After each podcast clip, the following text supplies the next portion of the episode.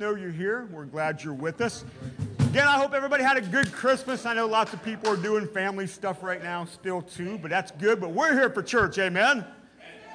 I said we're here for church, amen? Amen. All right, good, good. Well, I'm glad you're here. How about, how about we all stand up on our feet and let, let me open uh, in prayer this morning before we roll into our video. Lord, Lord, we worship you and we praise you. For you are King of kings and you are Lord of lords. You're our Savior. And I pray that you're with us today in a tangible way with your Spirit, Lord. So, Father, come, Spirit, come, be with us.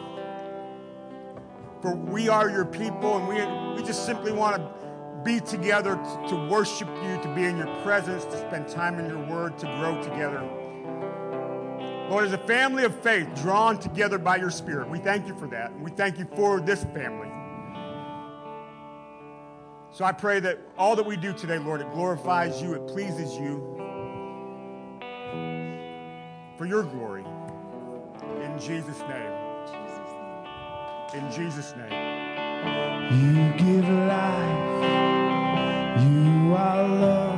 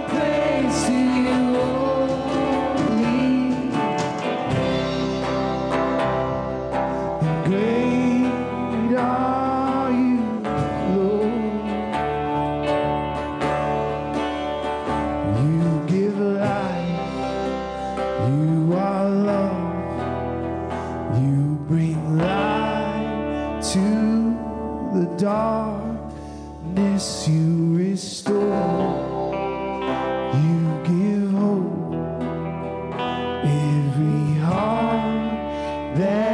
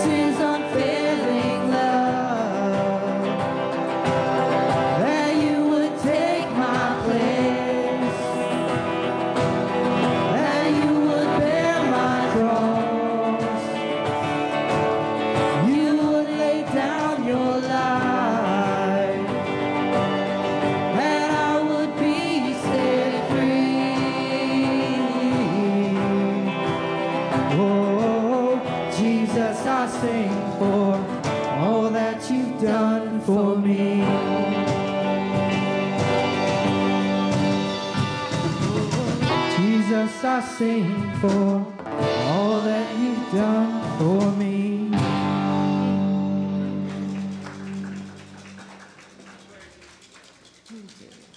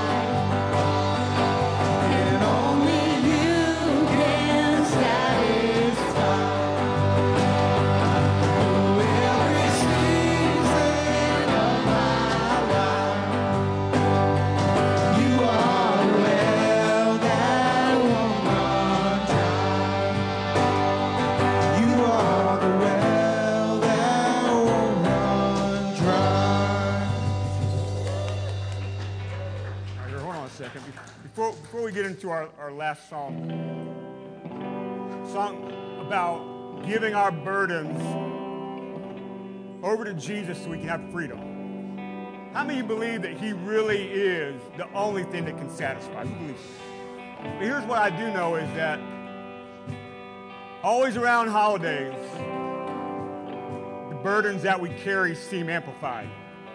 You know what I mean?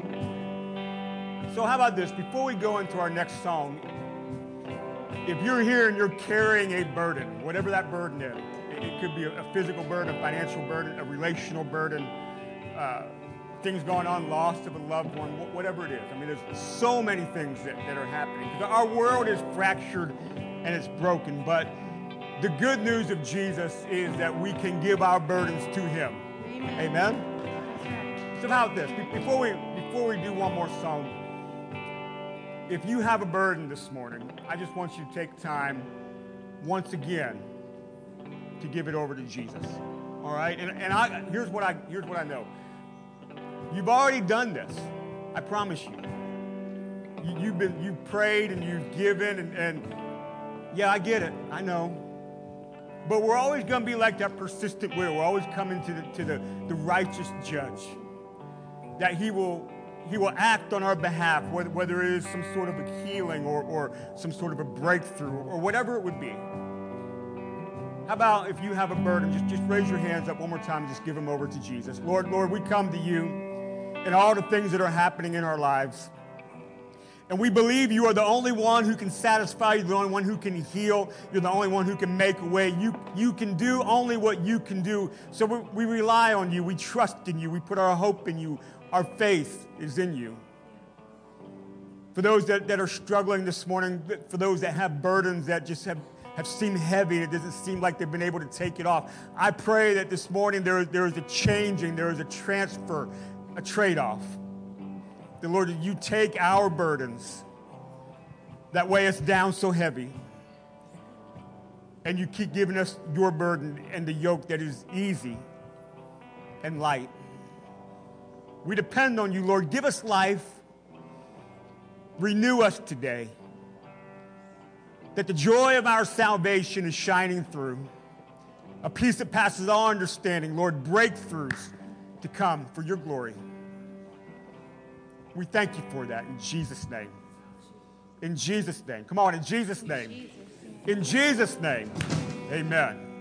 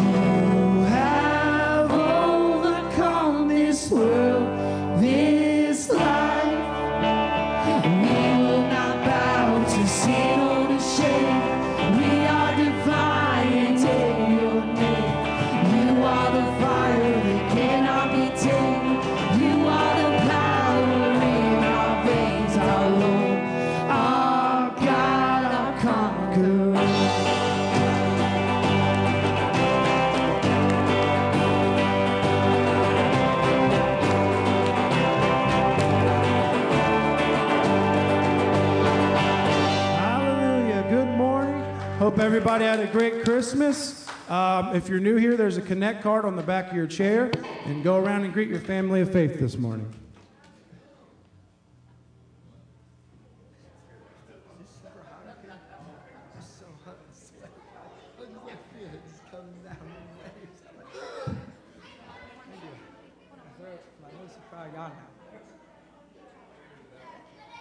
Cleared out.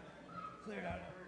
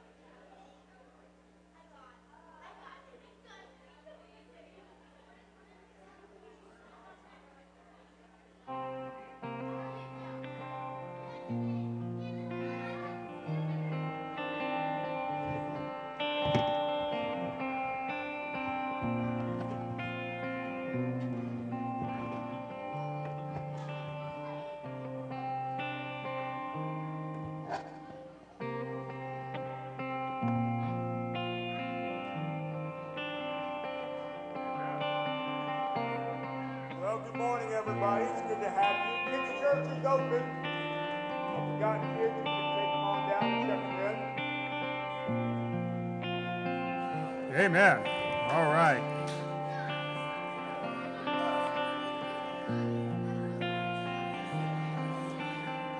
By the way, Kids Church is open. They were up here for worship, so if you want to check your kids in, you can go do that real quick.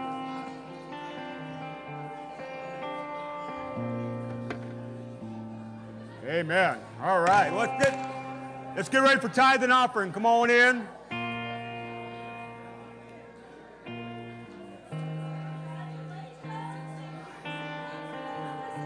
Hello, hello, hello, hello.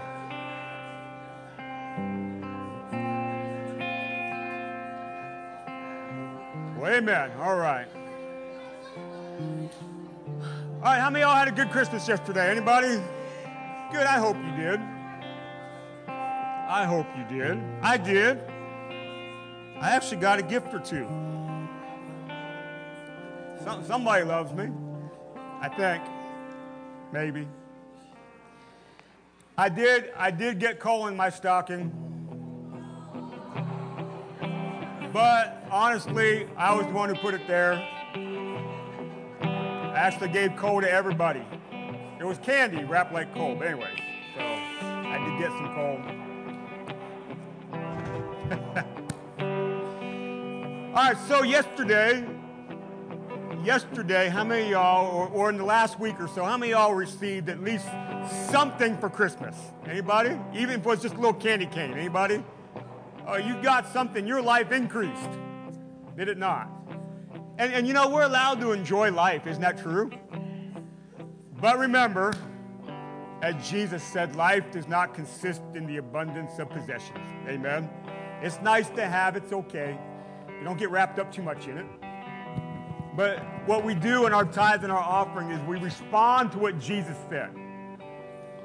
It's nice to have. I, I don't mind having. I'm glad I have clothes, and so are you. And I'm glad I have a car to drive in and a house to stay in and, and all those things. Those are nice. It's good. It's okay to enjoy. But never to the point that it overtakes you. And that's then what life becomes about. Amen. And what tithe and offering teaches us, tithe of your increase teaches us, is that doesn't happen. If, if you're free to tithe of your increase and you're a giver, you'll never fall into this trap of life is just all about the abundance of possessions. Amen. We have things to enjoy, and I do too, but, but be a giver. And it, it keeps that, that worldly draw of, of greed from overtaking your heart. Amen. That, that is why, so when I was a kid, when I was a kid, I, I, uh, I always, I, I still love Christmas, but I love Christmas. You know, I always look forward to it. And so family gathering and gifts and all that kind of stuff, but I developed a dread of Christmas too. I still carry a little bit. I dreaded because it always at the end of the day, I always had to let down. How many know what I'm talking about? Family's gone and the gifts are given, and just kind of, and I think in my heart I'm realizing, and I have realized as I'm getting older, that that's all nice and dandy, but and the family's the most important of that. But life isn't about all that stuff. Amen. It is about the joy of God in your heart. Amen. So, so by the way, if you're on the, you're, if you're right now on the Christmas letdown, it's okay. It's okay. We'll be all right. Joy in our hearts because of who Jesus is. Amen. Amen. Let's pray. Lord, we thank you for an opportunity to give today. We thank you, Lord, that you are our God, you're a provider, and, and that we're not depending upon the things that we have, but we depend upon you. And Lord, as you teach us in our tithe and our offering, that we are always looking to you. You're our provider, you're our hope, you're what we look for. And, I thank you as, as we live in faith for the provision of our lives, Lord, and we respond in our giving today. In Jesus' name, we all say, Amen. So if you have something to give, bring it on down. I just have a couple of announcements. Um, see if I turn this mic off. You might turn that off for me so it's not like reverberating while I'm talking. All right, so 21 Days of Prayer starts next Sunday.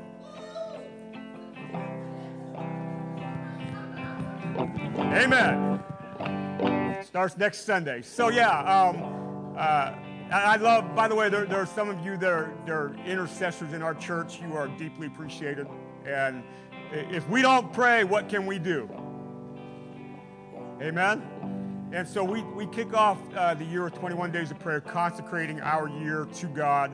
And so what's going to happen in 21 days of prayer, that's next Sunday, which, which next Sunday is the first Sunday of the new year, January 2nd. Uh, we're going to be consecrating the first 21 days. So it's January 2nd through January the 22nd. Uh, we're going to get back to Monday night prayer from 6 to 7. Okay? Um, so what we're going to do is, at, at least for now, we're going to start with Monday night prayer from 6 to 7. Next week, I'll have kind of a prayer guide for 21 days of prayer for those of you who want one. And then during that three weeks, I'm, I'm asking, I'm challenging you to take one day during those three weeks, to three days, and fast during that time. And uh, for, for whatever's in your heart, but really fasting is just kind of, and Christine was actually asking me about this before church. In certain senses, it's emptying yourself before the Lord. Uh, it, it's fasting now in, in a uh, anticipation of, of, the Lord's coming. It's wrapped up in a lot of different stuff. Uh, so actually, next year we're going to be challenging uh, the whole church the third week of the month, every month, taking one day during that week in fasting okay? Just as a, a, challenge to the church that we're always putting ourselves before the Lord. So, uh, 21 days of prayer. Uh, Monday nights we'll gather together, but, but it's a challenge not only to 21 days of prayer, but if you don't have a, a, a habit of prayer or a rhythm of prayer in your life, to develop one. So, it's a consecrated time of 21 days of prayer that we hope then leads us into a year of prayer and seeing what God is up to. So remember, prayer isn't just trying to get God to do what you want him to do. Prayer is getting on, on what he's up to and finding his heart. And certainly we take our request to him, but prayer forms us much more than we just ask for stuff, right? Uh, so 21 days of prayer, that starts next Sunday. And then the next thing, the last announcement before we get into the word is don't forget uh, February the 11th and February the 18th, we have what we call marriage nights. Two Fridays in a row from 7 p.m. to 9 p.m. Childcare provided. We'll, we'll have a little bit of food here. And we're going to spend time just talking about marriage. So, so, guys in the house, I would encourage you don't make your wife bug you about coming. You, you take the step and say, hey, I want to take you to the marriage night because I care about our marriage and I want to make sure we're working on it. You going to come with me? Okay, all right. Margot's going to come. I just asked her in front of the whole church so you guys know I took the first step. And we were talking about this last year when we did the XO Marriage Conference. It's not, we're not doing the XO Marriage Conference. We're going to do something different. It's like your car. Car runs good, but eventually, if you don't keep taking care of it, it turns into a problem. Marriage can be the same way. So, what we're going to do, by the way, there's some things that, that we're going to talk about, but also, I'm going to put out there, it's going to be out there next Sunday, a question box. So, if you want to, you can write down a question on marriage, fold it up, anonymously throw it in that box, and we'll, we'll answer some of those questions and talk about some of those questions on those nights. So, some things that we want to share, but also I want to get to the heart of some things you guys are talking about, okay? So, marriage nights, uh, we'll have a sign up sheet out about that and all that stuff. So, uh, we just want to take some time and work on our marriages. Amen. Thank you, Chamberlain. Doesn't the worship team do a good job? We appreciate them. And uh, Samara, as you know, our worship leader just had a baby the other day. She kicked the whole family out of the house this morning. They came to church. So, she, no, I'm kidding. But they're doing well, right, Judah? The family's doing good, and we're excited about that. And, and be in prayer, by the way. There's a lot of people doing family stuff today. We, have, we do have some people that are sick and some of this stuff. So be praying for the congregation about that. And we got some visitors with us today. That's Jason and his mom, Judy, and friends of ours for a long time uh, from the Botkin's Church. But Jason was a young guy that grew up in my youth ministry. He now youth pastors in Delaware, right? And he's doing a great job. Um, if I knew you were coming, I'd ask you to preach. But I'd, I would have loved to take a seat and just listen. But man, they showed up and, and surprised us today. So I asked him, I said, You still have a job? He said, Yep. I said, That's good. Just, just keep on. As long as you're still employed, that, that's a good sign, right? Amen. All right, let's get our words out today. Matthew chapter 2. And we're, we're going to close out our Advent series today. I know Christmas was yesterday, but uh, you know, by the way, by the Advent calendar, Christmas rolls on long past Christmas Day. You know that? There's like the 12 days of Christmas, but we're not going to do that. But um, Matthew chapter 2.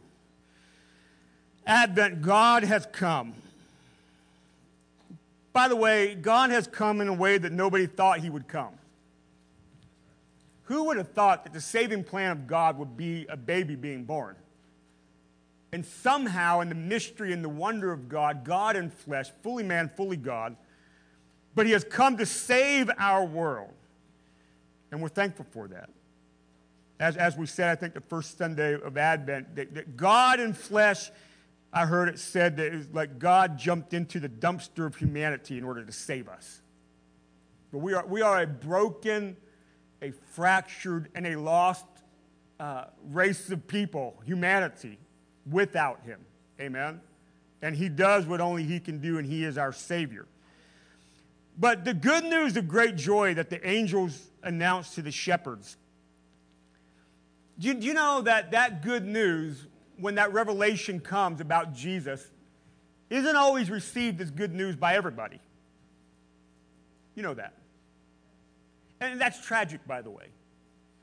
For he is the only one who can save us. He is the only answer to what we need. But yet, the good news of great joy breaks into our lives and, and, and is revealed to us, but yet is not always good news to everybody. So today we're going to go to Matthew chapter 2 and verse number 1, and we're, we're going to talk about the Magi and King Herod. And I think, uh, obviously, a lot of you are, are familiar with this story, but I want to talk about it a little bit because in this narrative of Matthew chapter 2, you have some who received the revelation of Jesus in a good way, and then you had somebody that did not. So you have, you have Magi are called the wise men. Can I, can I blow your nativity scene picture up? Probably wasn't just three of them. Okay, hate to tell you. And they probably weren't there right at that moment as the shepherds were coming to see either. Okay, we'll see that in a minute. I think the reason we, we attribute there were three of them because there were three gifts, right? Gold, frankincense, and, and myrrh. I'm not even sure if I pronounced that right, but See, see the Magi, uh, and there's debate on exactly who they were or what they were. Some thought, well, literally they were, they were some sort of astrologers because they did see the sign of a star, right? Uh, some people think they were priests of some sort. Most likely, in tradition of, of what we see in the, in the past in the scripture, uh, they, they may have been trusted advisors to some sort of king or, or royalty or some sort of political office, and they may have themselves been uh, treated as royalty. As we know, Daniel was a trusted advisor uh, in his days. He was elevated and he actually achieved uh, some level of political office himself. But whatever they were, um, they came to find Jesus. And the interesting thing about this is the good news of great joy for all the people that was proclaimed to the shepherds. Well, the shepherds were Jews. Now, the, the whole thing about Jesus that kind of blows everything up according to what the Jews thought was Gentiles get included in this too. And I'm thankful for that because I'm a Gentile, right? And here we have the visit of these wise men that were not Jews. So immediately we find in the narrative of Matthew, we got Matthew chapter 1, we got the birth of Jesus. Then, then Matthew 2, we already have Gentiles, those outside of the promise of Abram, coming to give uh, worship and presence to this baby born king of the Jews. So, so immediately from the start, we have th- this message of all people coming and worshiping Jesus. So, so uh, there are characters in this narrative, but the other character of this narrative is King Herod. Uh, other uh, sources call him Herod the Great. Herod the Great was um, uh, he was a non-Jew. Uh, he was appointed king of Judea by, by the Romans uh, about 40 BC or so, before the birth of Christ. He actually died not long after this story. Within three or four years, Herod had already died, okay? Um, Herod was, was known as a great builder, by the way. Uh, he actually uh, started a reconstruction of the temple in Jerusalem, um, most likely to appease the Jews and, and, and being the leader that he was. But King Herod was ruthless. And as we read the story, you'll see his ruthlessness, by the way, in what he does in response to hearing a king of the Jews being born. King Herod was very concerned, paranoid about keeping power. So, outside of the story that we read, I'm, I'm going to read you a list here. Th- This is, this is historical. Actually, actually uh, King Herod being a historical figure actually helps us date roughly when Jesus was born, by the way. Um, but King Herod had his, one of his wives murdered, three of his sons, his mother in law, his brother in law, and an uncle, being paranoid of losing power to them. Power generally always seeks to maintain power and will often do whatever it takes to keep it. Amen. Um, and, and- and if you want to connect him history, he's connected to Julius Caesar, uh, Caesar Augustus. He's connected to Mark Antony, Cleopatra. I mean, you think of all those historical figures, they're all connected in some way to King Herod. So those are the players of this story. So we got the, the Magi, the wise men, and we got King Herod. So let's, Matthew chapter 2, verse number 1. There's a little background. And we're going to read down through chapter 2. So it's, it's a, a few verses here. So let's read. Now, after Jesus was born in Bethlehem of Judea in the days of Herod the king, behold, wise men from the east came to Jerusalem, saying, Where is he who had been born king of the Jews? For we saw his star when it rose and have come to worship him. Now, let me stop and say something here. Do you know by the law it's forbidden to read the stars and worship the heavenly bodies like the sun and the moon? By the law, Old Testament law, you're not allowed to do what these guys are doing. Isn't it wonderful that the grace of God reaches beyond our conceptions of how God has to do stuff? He, he reached a bunch of Gentile, whatever they ultimately were, through a reading of the star that something miraculous had happened. Amen. I'm thankful for the grace of God in unconventional ways. Verse 3 And when Herod the king heard this, he was troubled, and all of Jerusalem with him. And assembling all the chief priests and the scribes of the people, he inquired of them where the Christ was to be born. And verse 5 And they told him, In Bethlehem of Judea, for so it was written by the prophet, And you, O Bethlehem, in the land of Judea, are by no means least among the rulers of Judah, for from you shall come a ruler who will shepherd my people Israel. Then Herod summoned the wise men secretly, so he brought them back. And, and he cer- ascertained from them at what time the star had appeared. And he sent them to Bethlehem, saying, Go and search diligently for the child, and when you have found him, bring me word that I too may come and worship him. Oh, he's sneaky. He's sneaky, right? And after listening to the king, they went on their way, and behold, the star that they had seen when it rose went out before them until it came rest over the place where the child was. And when they saw the star, they rejoiced exceedingly with great joy. And going into the house, they saw the child with Mary, his mother, and they fell down and worshiped him. Then, opening their treasure, they offered him gifts gold and frankincense and myrrh. Now, now there's, there's often uh, trying to, uh, the symbolism of those different gifts, um, a gold that, that uh, anointing him in a certain way of his, his kingship. Uh, frankincense was, was a, a mixture that they used in the temple uh, of the Old Testament, maybe ascribing to him uh, his priestly position. Um, and, and then myrrh was, was part of the mixture they used in, in his burial. So maybe ascribing the, the prophetic of, of the way he would actually be king of the world in his death and then certainly his resurrection. Verse 12. And being warned in a dream not to return to Herod, they departed on their own country by another way.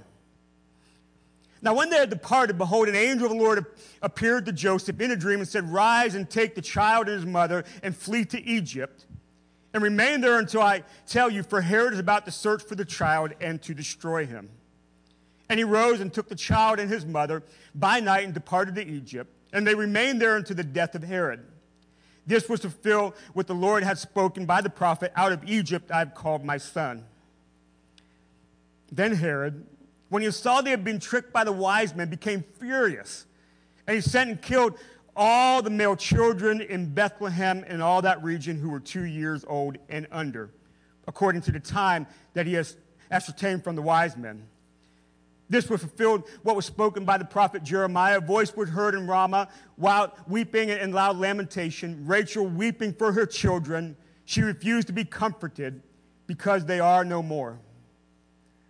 And verse 19. But when Herod died, behold, an angel of the Lord appeared in a dream to Joseph in Egypt, saying, Rise, take the child and his mother, and go to the land of Israel. For those who had sought the child's life are dead. And he rose and he took the child and his mother and went to the land of Israel. When he heard that Archelaus was reigning over Judea in place of his father Herod, he was afraid to go there.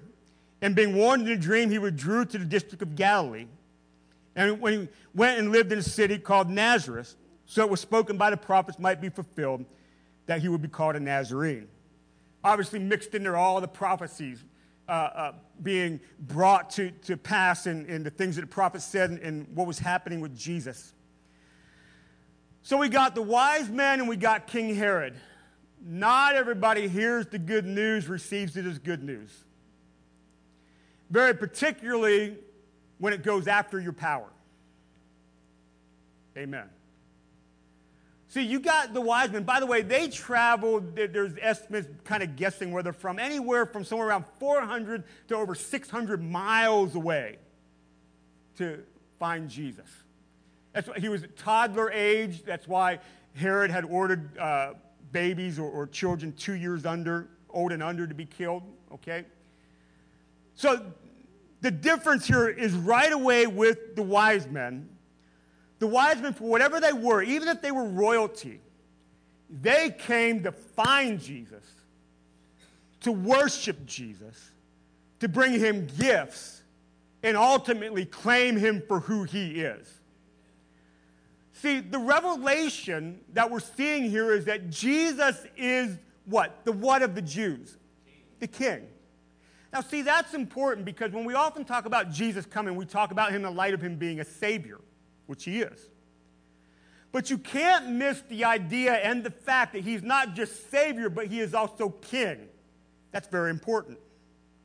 Now, now Matthew kind of sets this up a little bit. So if you start in Matthew chapter 1, it, it gives a genealogy of, to the birth of Jesus, right? The, the history, the, the lineage of his life.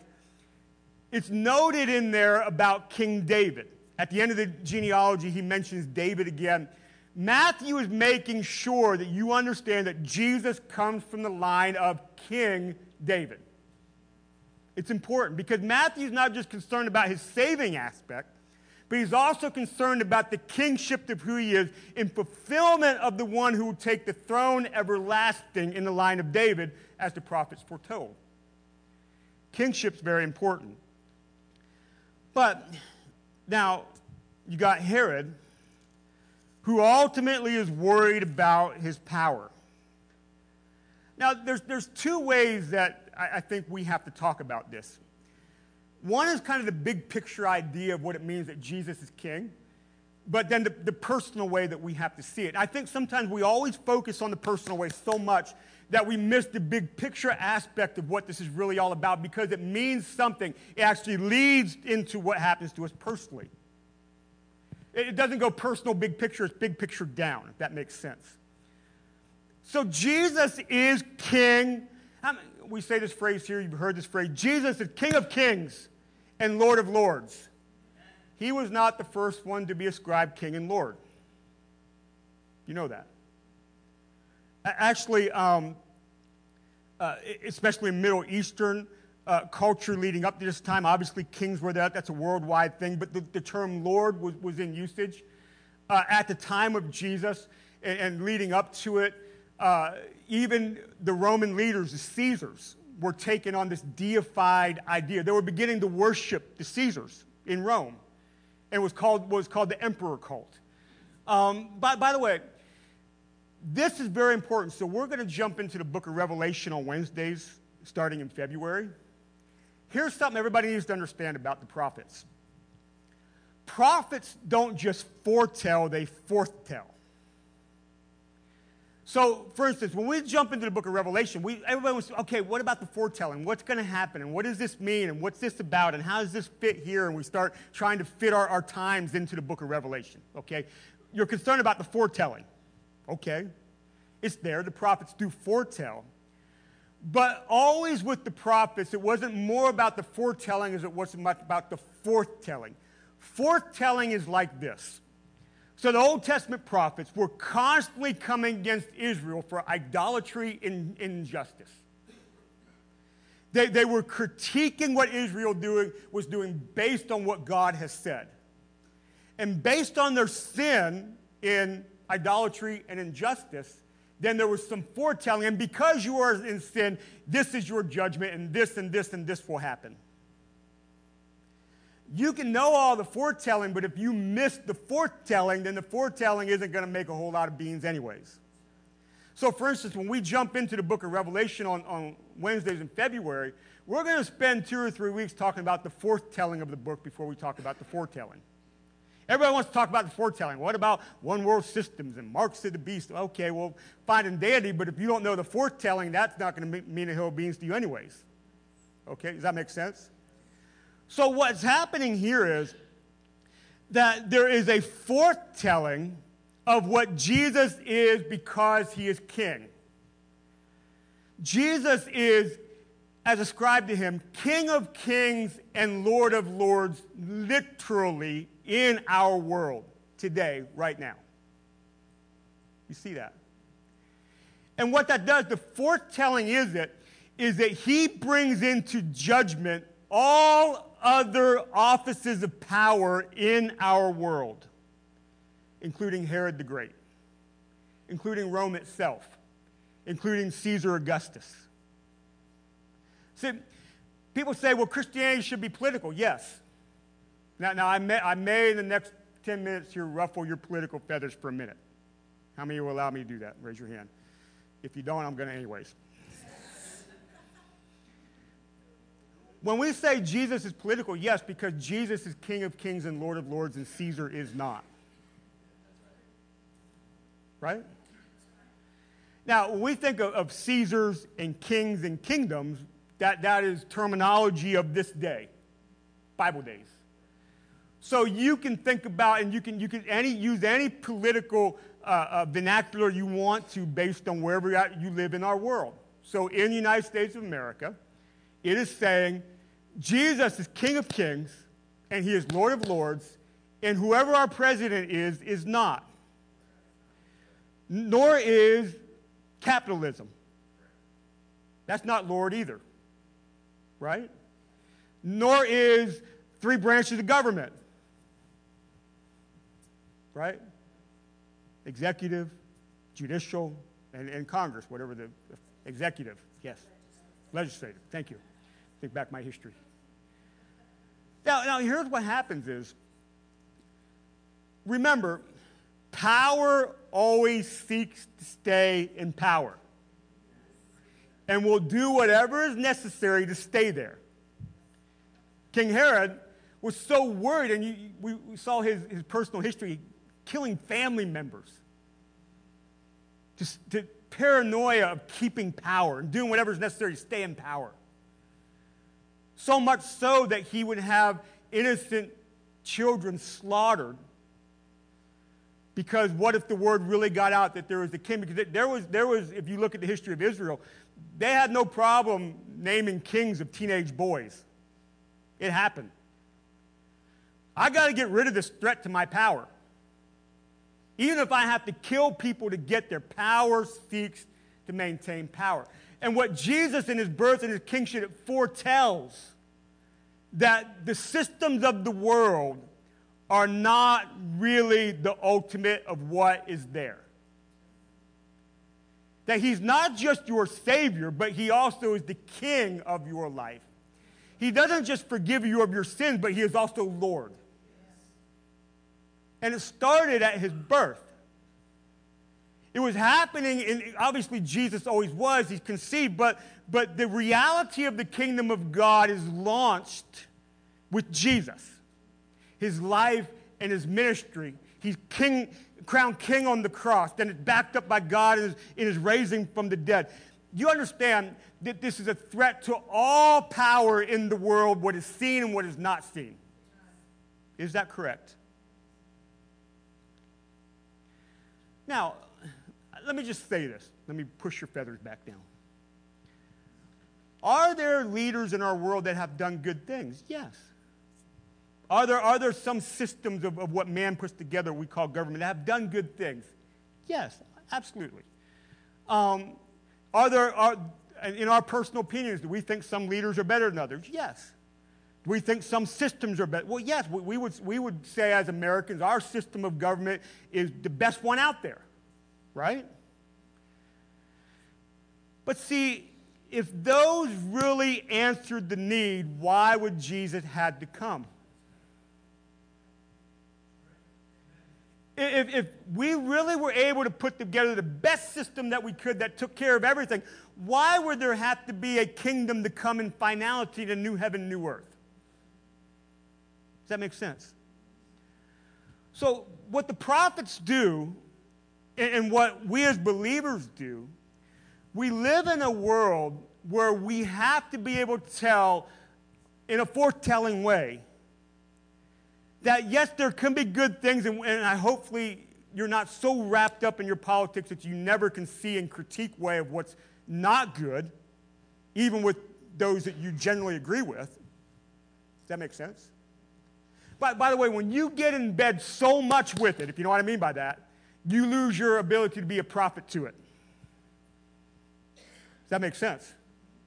So, kind of like this it don't, it don't matter who I vote for. If that person in our, our political system in America, I vote, I participate, I have to, I have to pray in a very nuanced way how to do this because I believe in something higher.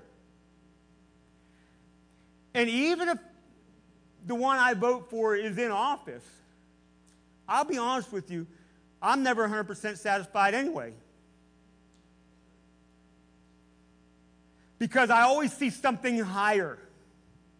It doesn't mean it's always cynical and mean. No, no, but, but what, what it means is that I have the ability as a Christian to be able to forthtell to the powers that be. Okay, yes, but Jesus is king of this world and you are not. Amen. And, and now, let me just say this. Let me push your feathers back up. I know a lot of you may like to say it today, but rewind five years ago, you should be able to say it then too. Because nobody, if, if, there's anybody, I don't care if it's America or another country anybody says, I'm the only one that can fix this, I'm the only one that can save this, that's false Messiah talk. There is only one person who is Savior, who is King, and who is Lord, and that is Jesus Christ. And he speaks to the powers that be. He puts everybody on notice. Your time is not so long. You know why? Because the Bible says in Philippians chapter 2 that every knee will bow and every tongue will confess that who, who is, is Lord? Jesus is Lord. So he, he brings everything that's happening in our world and it really exposes it for what it is ultimately. That is part of the incarnation. That when we talk about the baby and, and Jesus eventually, you know, going to the cross and forgiving our sins, and that's all wonderful. It's part of it. But there's a bigger cosmic picture happening here. He's coming to set this world right. And that includes the systems that we have set up. Because remember, even Israel demanded a king to be like everybody else. Remember the story of Saul? Didn't turn out the best, right? David, we think he was a snapshot of, of, of, the best one, right? But even David had his shortcomings. Just read the story. He, David can't save you, you know? Then Solomon comes in all his wisdom and his splendor, didn't turn out the best. When Israel wanted to be like everybody else and bring a political system into the people of God, it didn't work out all that great because there's a higher that critiques what's down. Amen. So I say that is, is to say this that although there are good things and good leaders and good things that happen, none of them are who Jesus is. So that's big picture. That constantly keeps us looking beyond. Okay, we, we got to work with what we have. We have to, right? Participate. You got to. But in this, keep yearning for what is to come because that is the intention of God. Amen. But the second way to look at it is this. Sometimes personally, we want Jesus to be our Savior, but we don't give him entire kingship of our life. We fight to maintain power in certain things. We'll do whatever it takes to, to keep it. We ask for forgiveness, forgiveness, forgiveness, forgiveness, forgiveness because he's my Savior. When it actually comes to the Lord and him taking it, you're just like, ah, I don't know about that. I'm going to fight to maintain this one a little bit. he, he can't just be Savior. He's also got to be King and Lord. King is that, literally, he literally rules your life. Now, I understand, look, Jesus, we, there's, there's a song a few years ago that was very popular, I am a friend of God. How many remember that song? I hate that song. Um, they sing it in church. I, am worshiping anyways, Jesus. You know, that was always my take on that song. How many have a, okay, let's be honest. How many y'all have a song like that? Yeah, we're honest. See, the worship team's like, you kidding me? He's throwing us under the bus. No, that's not true. Not true. That song, it, there's nothing wrong with the lyrics of that song, but I think sometimes we get wrapped up in that so much that we forget that He is King and He is Lord. He is who He came to be, He is who the prophet said He is, and He is those things.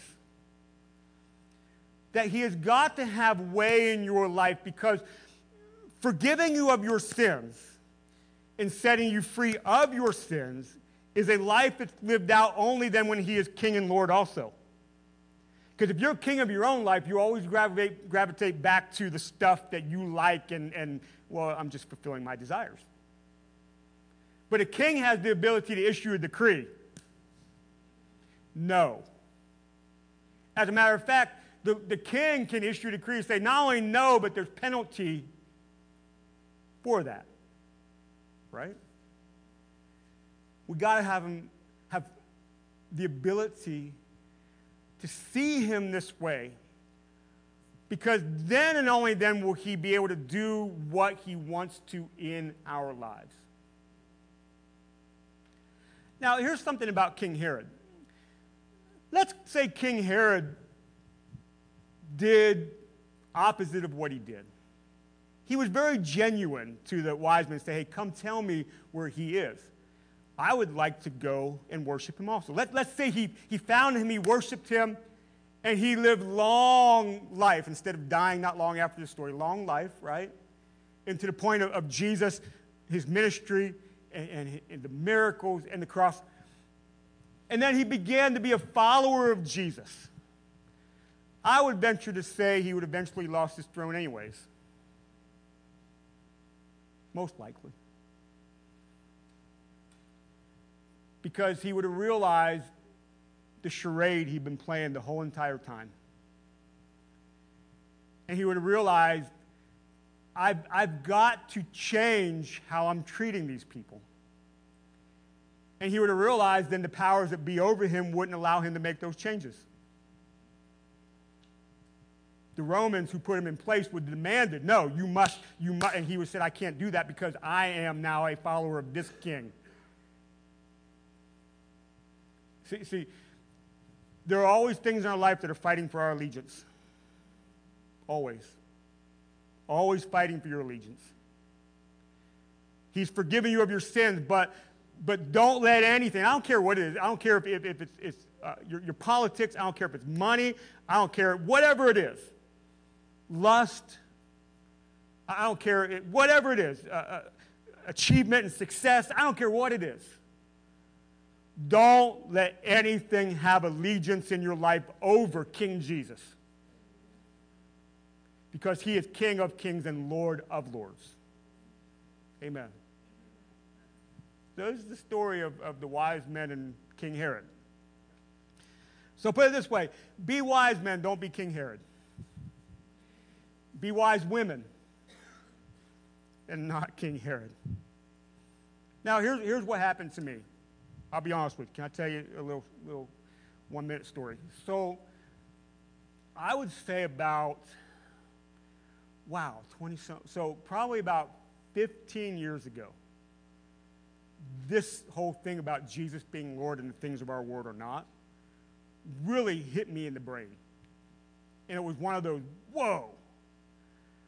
And it changed the way I started seeing things across all spectrums, including politically, by the way. And I didn't change my vote, but it changed what I started seeing beyond that, if that makes sense. And, and, and, it made me really start nuancing out and thinking through things. A lot of dominoes falling, if that makes sense. You know what I mean? And people say, well, I believe this, and then, but they don't realize then the real domino that reaches 10 down. You know what I mean? I was really working through the dominoes, and I was really finding, whoa, stop for a second. Let me put that domino back up. I'll come back to that later. You know? This is the wonder of what it means to follow Jesus and how he changes down to the details of our life. That makes sense. You, you can say, I believe in Jesus. That's great. He's forgiven me. Wonderful. But what kind of dominoes are falling in your life because of it? You know what I mean? So be able to step back and, and say, okay, but let me have the ability to forthtell to the things I see around me. Why would we do that? Because anytime the life of Jesus comes through, it is the life of Jesus.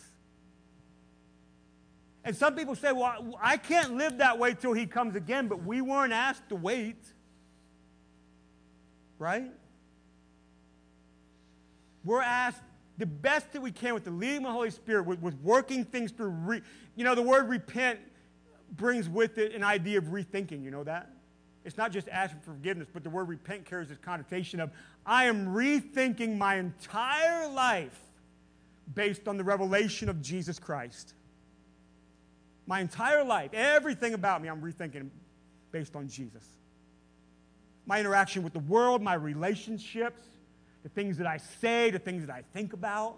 You know what I mean? My, my, my whole being is being rethought based on the revelation that Jesus is my Savior, He is also King, and He is Lord. And what does that mean? And you're going to run into some tough questions. Don't be scared of the tough questions. Wrestle with God about it. Wrestle with Him. And you may not get a nice, easy, boxed up, bow on the top answer all the time either. But what you did was you wrestled with them. As we said Wednesday, we're talking about the Psalms. You come out of that, that wrestling, maybe now you got a little bit more of a noticeable limp. That's all right.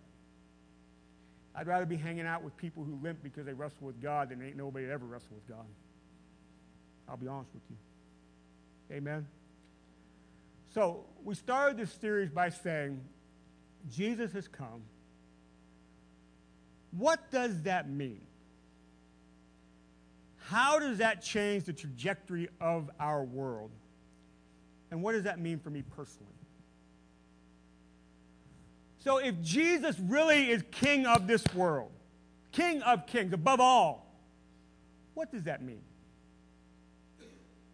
How does that change the trajectory of our world? And what does that mean for me personally?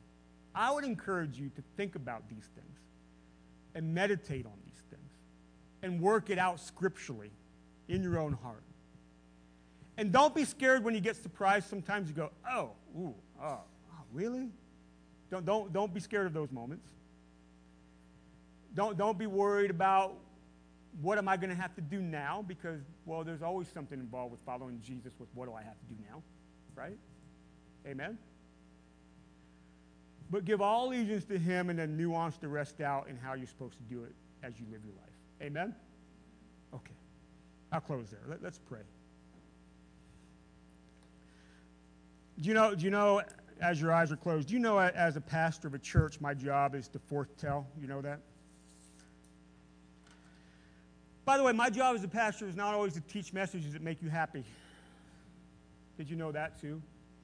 I hope so, or else you've probably been very disappointed so far in my tenure at this church. Um, my job, in certain ways, is to challenge you to dig deep. Jesus shook the foundations of my life, and, and sometimes pastoring people is a challenge to shake their foundations too. Amen? So, so I would rather be shaken by God than just assume that all things I think are correct. Lord, we thank you for not only saving us, but we thank you that you are King of this world.